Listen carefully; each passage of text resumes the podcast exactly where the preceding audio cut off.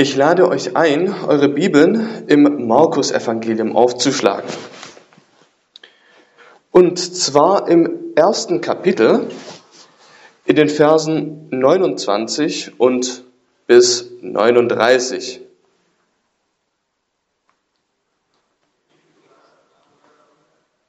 Wenn ihr neu seid, dann wisst ihr vielleicht nicht, dass wir uns dazu verpflichtet haben, in dieser Gemeinde auch, abschnittweise durch die Bibel durchzugehen.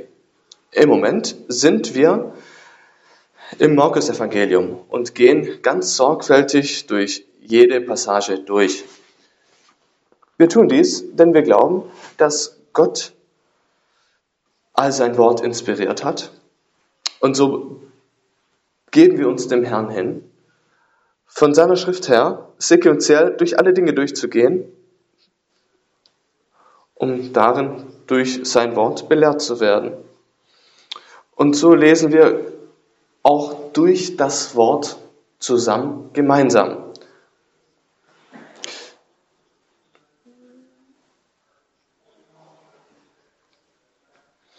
Die Verse 29 bis 39 befassen sich auch mit dem, was wir letzte Woche gemeinsam erblickt haben. Da geht es um einen Tag in dem Leben Jesu. Ganz besonders ein Sabbattag. Und ganz besonders haben wir davon gelesen letzte Woche, dass als er dort in der Synagoge war, dass die Menschen ganz erstaunt darüber waren, mit welcher Vollmacht Jesu verkündigte. Und da hat dann ein Dämon aufgeschrien und hat gefragt, ob er nun da sei, um ihn völlig zu vertilgen. Und das hat die Menschen dort natürlich in nicht in Aufruhr, aber in völlige Bewunderung gebracht. Das ist nun der zweite Teil dieses gleichen Tages, nun der Abend des Sabbattages. Und es ist meine Hoffnung, dass wenn wir durch das Markus-Evangelium gehen, dass ihr versteht, dass Markus wirklich sehr gründlich durchgeht, beziehungsweise er ist, er geht direkt zur Sache. Er macht gar nicht lang rum. Er möchte nämlich sofort zum zentralen Punkt kommen. Wer Jesus ist, der Erretter der Sünder. So lasst uns unsere Aufmerksamkeit nun dem Worte Gottes zuwenden, dem Heiligen und von Gott inspirierten. Sobald sie dann, Jesus, dann die Synagoge verlassen hatten, begaben sie sich in Begleitung des Jakobus und Johannes in das Haus des Simon und Andreas. Die Schwiegermutter Simons aber lag dort fieberkrank zu Bett, was man ihm sogleich von ihr mitteilte. Er trat nun zu ihr, fasste sie bei der Hand und richtete sie auf. Da wich das Fieber sogleich von ihr, und sie wartete ihnen bei der Mahlzeit auf. Als es dann Abend geworden war und die Sonne untergegangen war, brachte man alle Kranken und Besessenen zu ihm, und die ganze Stadt war an der Tür versammelt und er heilte viele, die an den Krankheiten allerlei litten, und trieb viele böse Geister aus, ließ dabei aber die Geister nicht resen, weil sie ihn kannten. Frühmorgens aber, als es noch ganz dunkel war, stand er auf, verließ das Haus und begab sich an einen einsamen Ort, wo er betete. Simon jedoch und seine Genossen eilten ihm nach, und als sie ihn gefunden hatten, sagten sie zu ihm, alle suchen dich. Er aber antwortete ihnen, wir wollen anderswohin in die benachbarten Ortschaften gehen, damit ich auch dort die Botschaft ausrichte, denn dazu bin ich ausgezogen. So wanderte er dann in ganz Galiläa umher, indem er in ihren Synagogen predigte und die bösen Geister austrieb. So lasst uns beten. Himmlischer Vater, wir kommen an dein Wort, treten dahin als abhängige Leute. Wir kommen zerschlagen durch die Woche, die wir hatten. Menschen, die auch überwältigt waren mit mit Sünde oder auch Versuchungen von Sünde kommen wir als erschlaffte Leute, als Volk, dass wir alle Sünder sind, dass wir natürlich dein Wort nicht hören möchten und das auch nicht aufnehmen möchten. Wir bitten um deine Hilfe darin. Wir bitten, dass du, o oh Herr, dass du dein Wort uns öffnest, dass wir Jesus darin sehen, ihn in all seiner Gnade und Barmherzigkeit uns offenbar wird. Dass du über all der Schwäche des Predigers wirkst und dass wir alle uns dem Herrn, alle uns dem Erretter nahen. Wir beten diesem Jesu Namen. Amen. Das Leben, das ist sehr beschäftigt, auf vielerlei Weise. Viele Dinge, die unsere Aufmerksamkeit verlangen, die uns dazu bringen, dass wir kommen sollen und uns sorgen sollen. Dinge, die uns davon abhalten, an heilige Dinge zu, zu denken. Das Leben kann wie ein Nebel sein, der uns alle Dinge verschleiert, nämlich den Herrn Jesus Christus zu erkennen. Und wie wir in die Schrift treten an diesem Morgen, so sehen wir Jesus in seiner ganzen Fülle. Und es ist meine Hoffnung und mein Gebet, dass wir ihn erkennen, so wie er ist. Wie er dort von Alters her in einer Synagoge verkündigte und dort diente. Nun, früher im jüdischen Sabbat war dieser Gottesdienst an einem Samstag. Wir benutzen oft den Begriff den christlichen Sabbat. Wir halten unseren Gottesdienst am ersten Tag der Woche. An einem Sonntag. Das sehen wir auch in der Schrift, wie sich diese Veränderung dann eben auch ergibt. Nun, aber was wir hier haben, sind, ist eine von Alters her jüdische Gesetzlichkeit. Erst inmitten dessen, inmitten Leute, die solch eine Gesinnung haben. So möchte ich euch drei Dinge aufzeigen an diesem Morgen bezüglich Jesu. Das erste, die zärtliche Barmherzigkeit, die er mit den Menschen gegenüber hat. Das zweite über Jesus, was ich euch gerne aufzeigen möchte, ist seine persönliche Not für das Gebet. Und drittens, seine Hingabe seiner Aufgabe und Mission gegenüber, dass er sich dieser Pflicht hingibt. Was wir letzte Woche erblickt haben und auch in der Einführung heute gehört haben, ist, dass Jesus in der Synagoge verkündigt. Wie kam er dazu, solch eine Einladung zu haben, dort zu verkündigen? Das wissen wir nicht, aber was wir wissen, ist, dass er als Wanderprediger durch Galiläa jetzt durchging. Erst dort am Ufer von Galiläa und dort dann eben auch vier Männer zu sich berufen hat, erst als Jünger, dass sie ihm helfen in seinem Dienst und quasi sein Werk, wenn er dann weg ist, eben auch weiterführen. Wir haben auch ein kleines Gespür davon, was er predigt.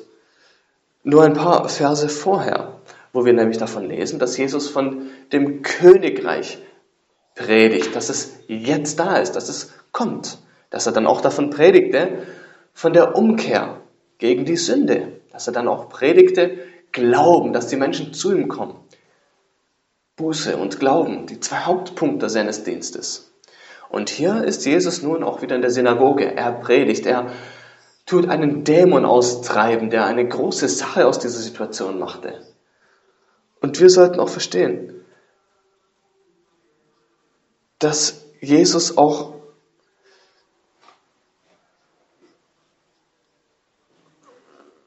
dass Jesus das erlebte, dort zu der Zeit, in einem viel größeren Maße, als was ich, also jetzt der Nick hier an diesem, an einem gegebenen Sonntag auch erlebt, dass die Leute sich gemeinsam sammeln, um das Wort zu hören. Und dort natürlich noch viel mehr.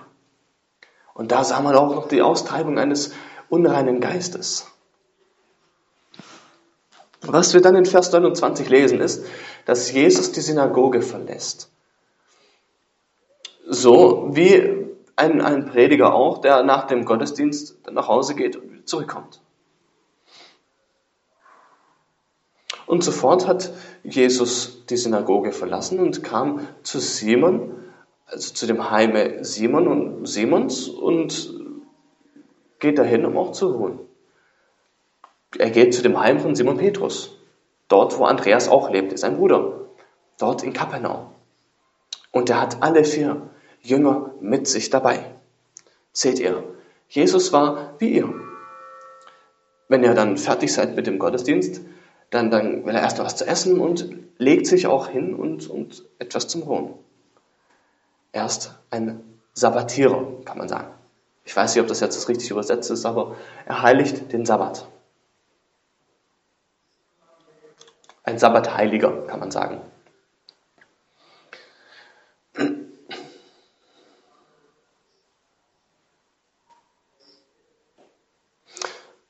So, hier haben wir dann eine, die Schwiegermutter Simons, die krank ist. Ganz simpel.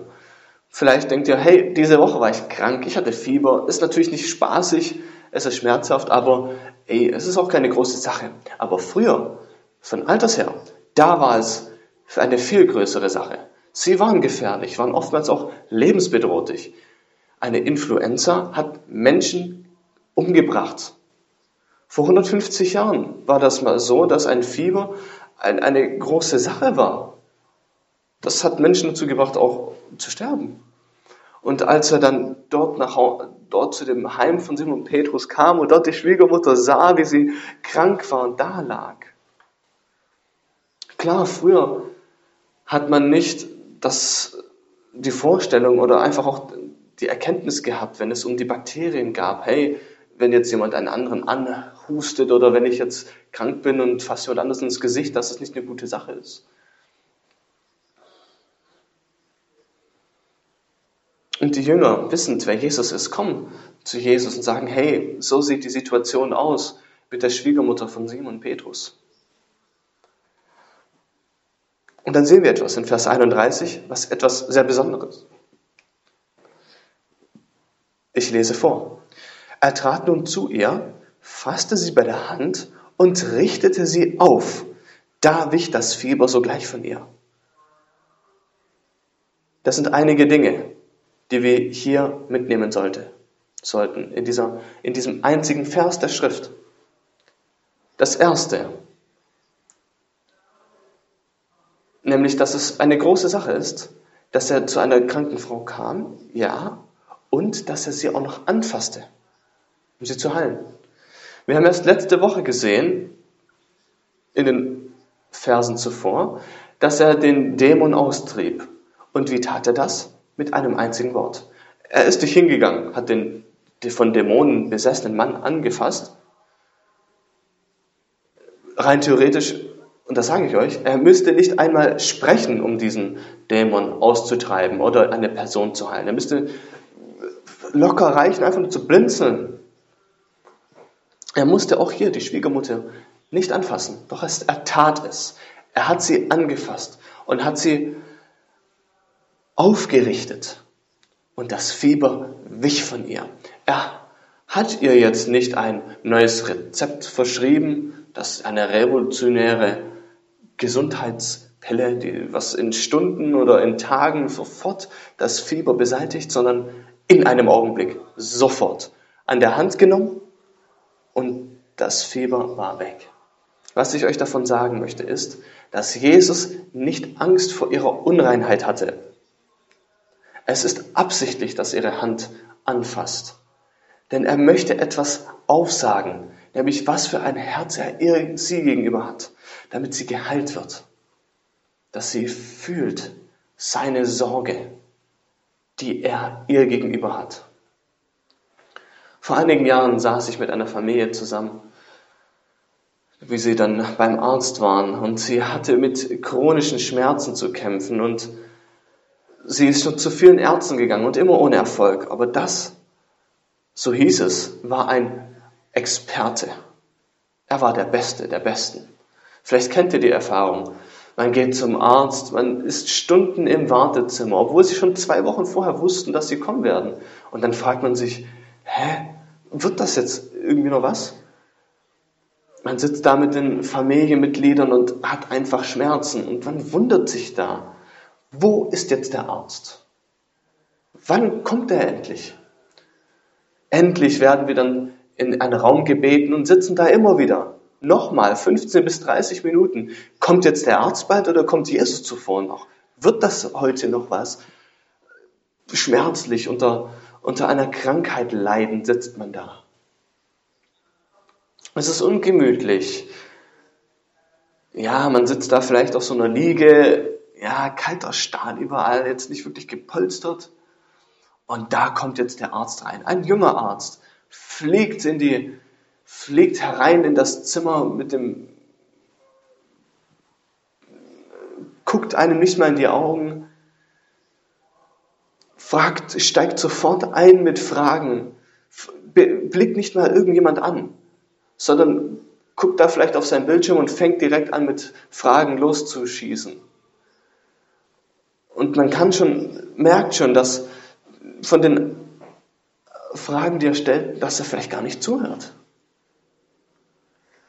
Und nicht einmal hat die Person sich dann uns hingewendet, ein tröstendes Wort gespendet, hat nicht immer uns, uns ist uns nicht mal nahe gekommen. Und auch in der Stimme hat man gemerkt, da ist einfach keine, keine Zuneigung. Man kann die Zuneigung vielleicht mit einem, einem toten Körper vergleichen. Vielleicht hattet ihr schon mal solch eine Situation. Ich denke, das hattet ihr. Das ist nicht allzu unbekannt. Vielleicht hattet ihr es auch nicht mit einer mit einem so großen Maße erfahren oder vielleicht auch darüber nachgedacht. Aber was oft den Menschen rübergebracht wird, wenn man krank ist und bedürftig und leidend, dass, dass man sich irgendwie nicht mit dieser Person befassen möchte. Man möchte sich fernhalten von den Leuten, damit man nicht auch die gleiche Krankheit einfängt oder so. Und da Menschen, die verletzt sind, tiefe Trauer, Depression oder irgendetwas, sucht es euch aus. Man weicht diesen Leuten dann irgendwie aus und möchte den Leidtragenden irgendwie nicht ertragen. Man hat vielleicht auch bei, bei kranken Leuten die, den Anschein, ach, vielleicht werde ich ja selbst auch krank. Man möchte einfach nicht, dass die tolle Woche zerstört wird. Aber das ist nicht, was Jesus tut. Er kommt der Frau nahe fasst ihre Hand an und heilt sie ganz barmherzig, ganz liebevoll und hingebend. Das war ein Tag der Barmherzigkeit für sie. Das war jetzt nicht ein Tag, an dem der Herr dann einfach von einem Missionstag zum anderen herumlief, sondern das war ein Tag der persönlichen Sorge, an dem er seine Kraft einer Person gegenüber erwies, einer ganz individuellen Person. Und wir weiterlesen, lesen wir in Vers 32, dass am Abend sie, die Jünger, alle die zu ihm brachten, die leidtragend waren, krank waren und von Dämonen besessen. Und sie sammelt sich, sammelten sich an der Türe. Wunderbar, viele Details. Man kann sich das vorstellen. Jesus im Haus. Jeder weiß, was er tat in der Synagoge. Und jetzt zeigt er den Jüngern, oh wow, ich kann sogar noch Kranke heilen. Und dann denken die Jünger vielleicht, hey komm, wir können ein kleines Krankenhaus aufbauen. Komm, wir, wir, er kann sich hier von, er kann hier die Dämonen austreiben, auch die Kranken heilen. Dann holen sie alle Leute her. Denn wer ist Simon Petrus? Lass uns doch mal drüber nachdenken. Er ist kein reicher Mann. Er ist ein Fischer. Er ist, er teilt sein, eigen, sein, sein Hab und Gut sogar mit seinem Bruder Andreas. Das heißt, er ist sogar noch armer, als er eigentlich sein, äh, noch weniger Geld, als er eigentlich haben sollte.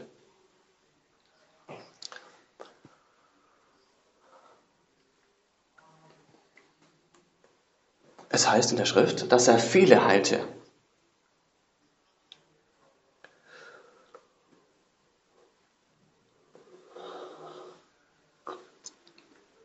Was Markus uns hier auch zeigen möchte, in Vers 32 zum Beispiel, ist, dass da ein Kontrast ist zwischen, ähm, zwischen dem ähm, Dämon, der letzte Woche noch äh, in, in dieser Synagoge sitzen konnte und eigentlich damit kein Problem hatte. Also als er, als, ihn, als er immer wieder in diesen formalen, ähm, toten Synagogengottesdienst ging, der Pharisäer.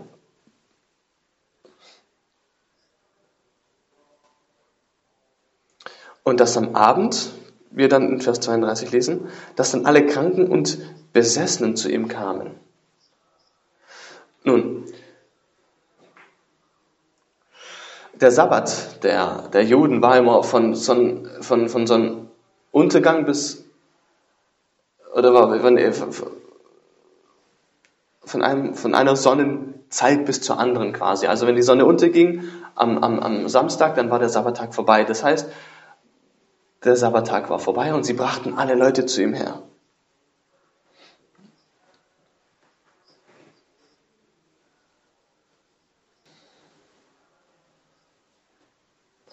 Ähm, was da passierte ist, die Leute dachten nämlich, hey, ähm, ich, wir werden jetzt nicht tagsüber kommen und ich nicht in der Synagoge, weil sie denken, hey, vielleicht wird er es dann verweigern, dass, wir ihn, dass, er, dass er uns heilt oder uns ähm, ähm, uns, auch die Dämonen austreibt. Dass es eben da quasi nur um einen Formalismus ging. Versteht ihr?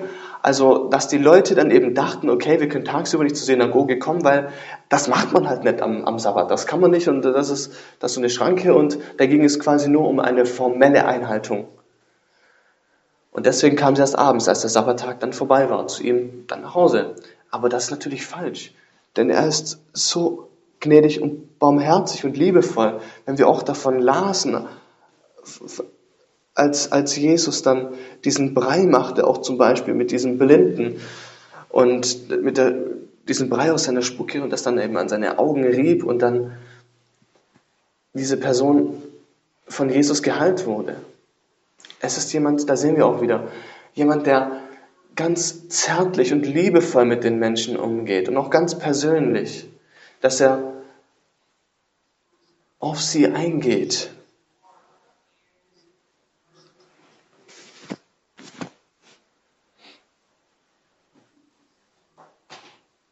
Nun, was ist nun die große Sache in all diesen? Für Jesus am Ende des Tages das Wort zu verkünden und Menschen zu heilen und Dämonen auszutreiben. Und ich sage euch, wenn ihr noch nicht äh, ausgeschöpft seid äh, oder wenn ihr nicht glaubt, dass es erschöpfend ist zu predigen, dann das ist wahrlich so, das ist wirklich auch sehr äh, eine Sache, die sehr viel Kraft in Anspruch nimmt.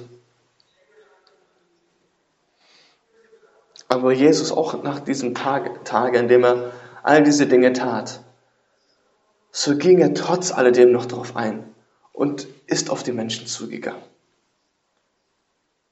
Und hat auch die Schwiegermutter geheilt, kam hin, um die Menschen zu heilen und um sich, um sich für diese Menschen zu sorgen. Deswegen möchte ich euch nochmal ans Herz legen und euch sagen, eure Leiden sind dem Herrn nicht egal.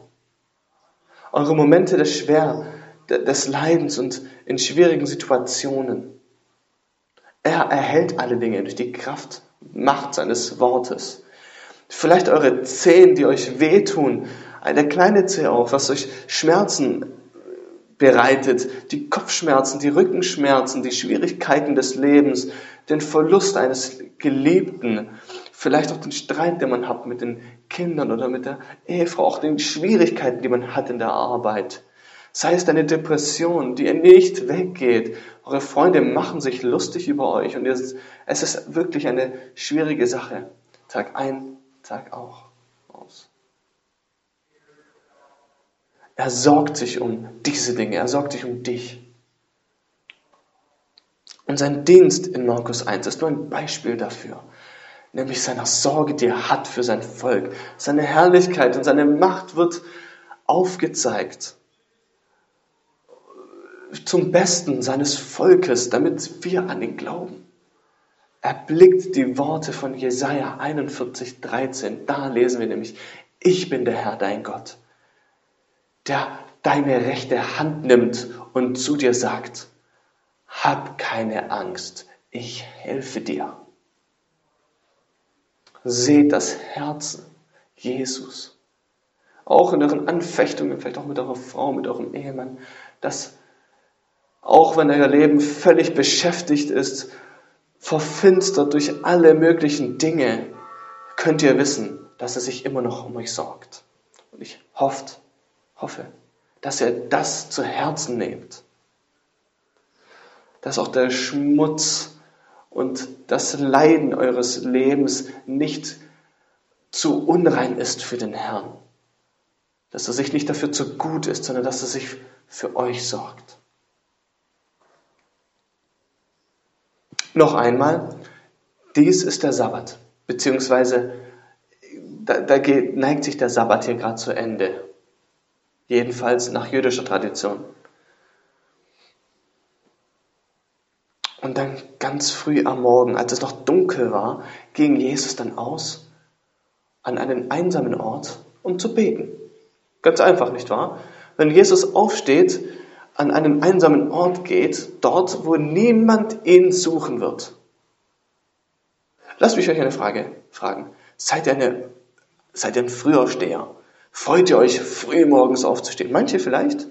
Der Herr segne euch. Das ist eine schöne Sache. Für mich zum Beispiel ist es eine schwere Sache. Wenn ich morgens aufstehe, dann nur nach viel Kampf. Ich weiß nicht, ob Jesus ein, ein, ein Frühaufsteher ist, ob er jetzt einfach nur liebt, morgens aufzustehen und rauszugehen. Ich weiß auch nicht, ob irgendwo geschrieben steht, dass er hier zwei, drei Espresso trinkt. Aber was ich weiß ist, dass der Tag zuvor ein sehr harter Tag war. Ja, wir wissen, dass Jesus am Abend schlief, aber es kamen hier so viele Menschen zu ihm von Kapernaum. Sie kamen, um, ähm, um, um geheilt oder dass der Herr um sich, sich um sie sorgt. Und ich denke auch nicht, ganz gewiss nicht, dass Jesus dann sagte, hey, ich habe jetzt keinen, keinen, keinen Bock oder keine Zeit oder keine Kraft, komm einfach morgen wieder sondern was wir auch hier lesen ist, dass Jesus frühmorgens ausging und das Gebet zu einer Priorität machte. Er ging an einen Ort, an dem er Ruhe hat mit dem Herrn, er Ruhe hat mit Gott. Da fragt ihr euch bestimmt, wieso? Wieso passiert das? Aus der Tatsache, denn er brauchte das Gebet. Vielleicht sitzt ihr hier und denkt vielleicht, äh, wieso? Das ist doch der Herr der Herrlichkeit. Er ist Gott. Und die Antwort ganz klar ist, er ist Gott. Er ist wahrhaftig Gott und auch wahrhaftig Mensch. Etwas, wo man sich auch wieder vor Augen führen lassen. Er ist ein Mensch gewesen, der sein Zeh anhauen kann, der Rückenschmerzen haben kann, der Schlaf braucht, hat er einen Körper. Er hat nicht einfach nur Fleisch angenommen, sondern er wohnte unter uns und war ein Mensch. Und er war auch erschöpft und er hat natürlich auch geschlafen. Doch was er hier bezeugt, der Herr Jesu, wie er hier nun aufsteht, um ins Gebet zu gehen, ist etwas, das wir aufmerken sollen, nämlich darin, dass Jesus mehr als er leibliche Ruhe bräuchte, brauchte geistliche Ruhe. Er, brauch, er ging an einen verlassenen Ort, an einen Ort, wo niemand ihn suchen solle. Er hat sich versteckt, damit er ein paar Augenblicke hat, mit dem Herrn gemeinsam zu sein, mit Gott, um sich Ruhe zu finden. Ihr Mütter könnt das bestimmt nachvollziehen. Wo ist eure Ruhezeit? Welcher Keller, welcher Dachboden, welcher, welcher Platz, vielleicht auch Väter. Ihr habt das bestimmt auch erlebt. Es gibt eine Zeit, da müsst ihr einfach raus. Vielleicht in der Arbeit, vielleicht während der Mittagspause. Vielleicht auch in dem ganz normalen Alltag. Da habt ihr einen Platz, da wisst ihr, das ist wie ein Ruheplatz. Man schaltet sein Telefon aus. Ein Platz, wo man kein Facebook sich zu Rate zieht oder andere Dinge macht und sich ablenken lässt.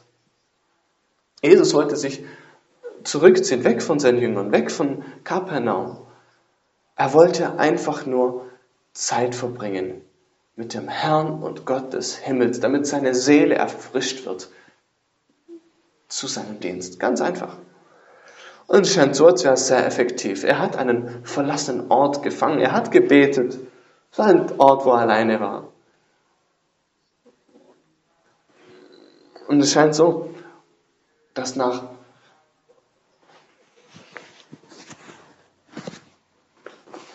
ähm, einem Platz, wo er sich dann eben von den, von den Jüngern versteckt, um sich in dem Herrn zu bergen.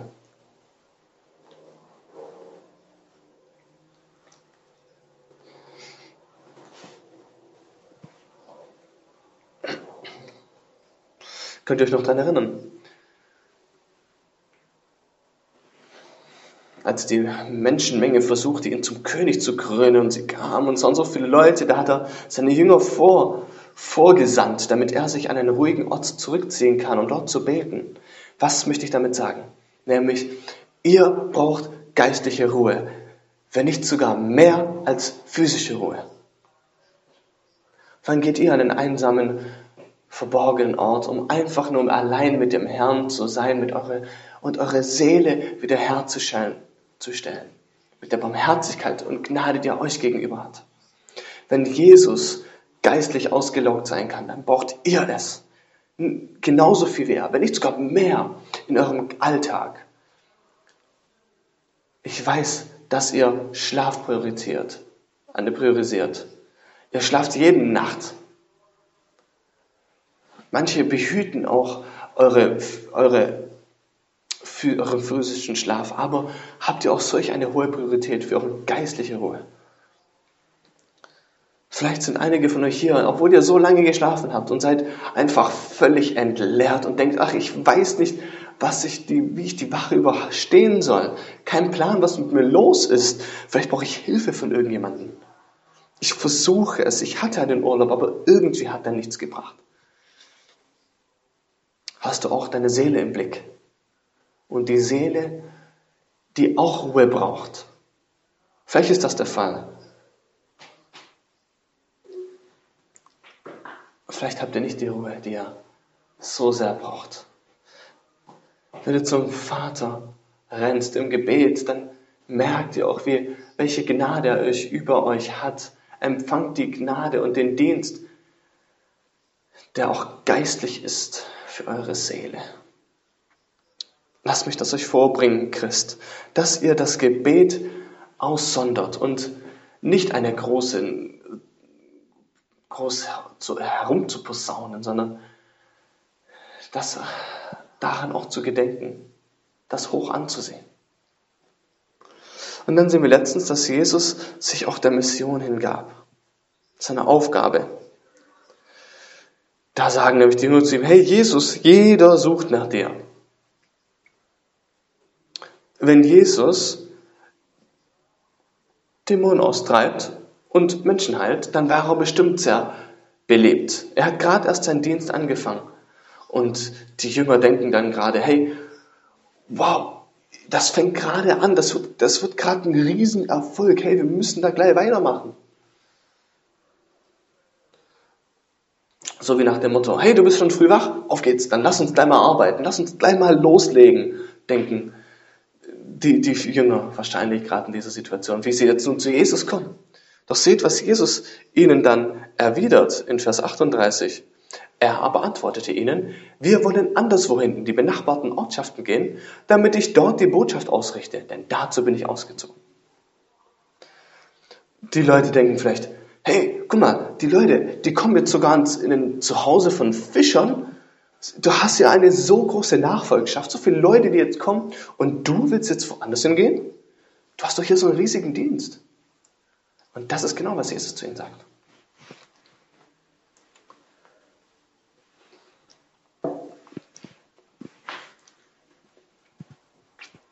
Jesus hat sich geweigert, ein menschlicher König zu sein. Das sehen wir auch hier wieder. Er hat sich der, seiner Aufgabe absolut hingegeben. Da war nicht einmal ein kleines Zögern, in dem wenn es darum geht, seinen Auftrag zu erfüllen. Denn hier spricht er nämlich, lasst uns in die benachbarten Ortschaften gehen und dort das Wort verkündigen.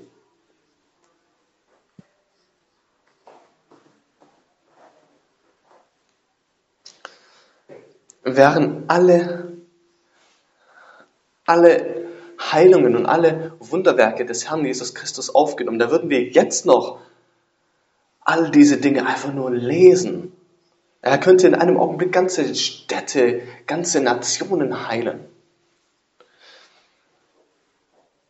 Aber Jesus ging es hauptsächlich um seine, seinen Auftrag, nämlich die Verkündigung, die Not der Umkehr, der Buße und das freie Angebot des Evangeliums. Das Evangelium.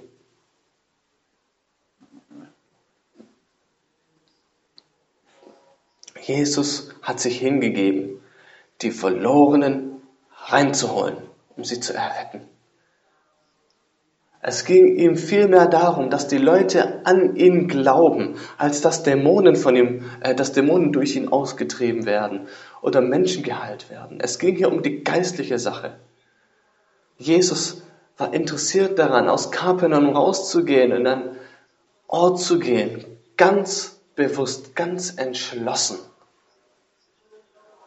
Einen Ort, äh, er hat seine Augen auf einen Ort gesetzt, einen Hügel, Golgatha, die Schädelstätte, dort, wo der Höhepunkt ist, am, am Kreuze, wo er sich hingab als Erretter. Er hat sich nicht zufrieden gegeben mit dem, was Kapernaum mit sich bringt, sondern hat sich hingegeben zur Errettung von Sündern. Nicht einen Augenblick hat er sich nach links oder nach rechts gewendet. Und wenn wir ganz tief graben an den Kern der Sache, wieso hat sich Jesus so sehr da deshalb hingegeben? Wieso genießt er nicht einfach nur seinen Ruhm und seine Bekanntheit nun in diesem Ort? Denn es ging darum, dass die Menschen das Evangelium hören, damit ihre Herzen überführt werden. Er war ein Evangelist, er hat verkündigt, damit Menschen errettet werden, um der Seele der Menschen willen. Denn es ging, denn er hat ein Herz für seinen Vater und für die, die sein Vater ihm gibt.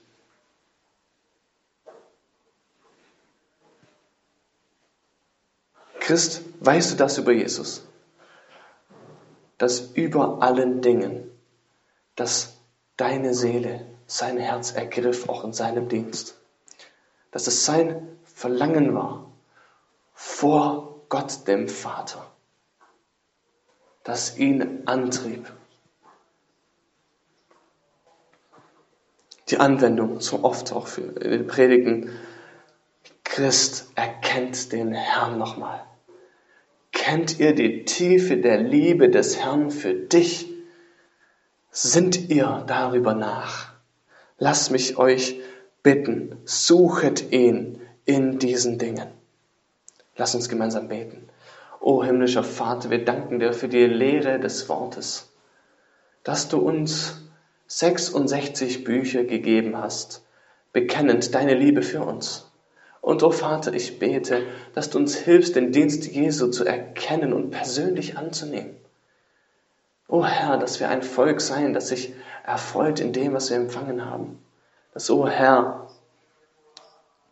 dass in all seiner Sorge für uns und in der Errettung, dass wir das erkennen, immer besser. Das bitten wir in seinem, in Jesu Namen. Amen.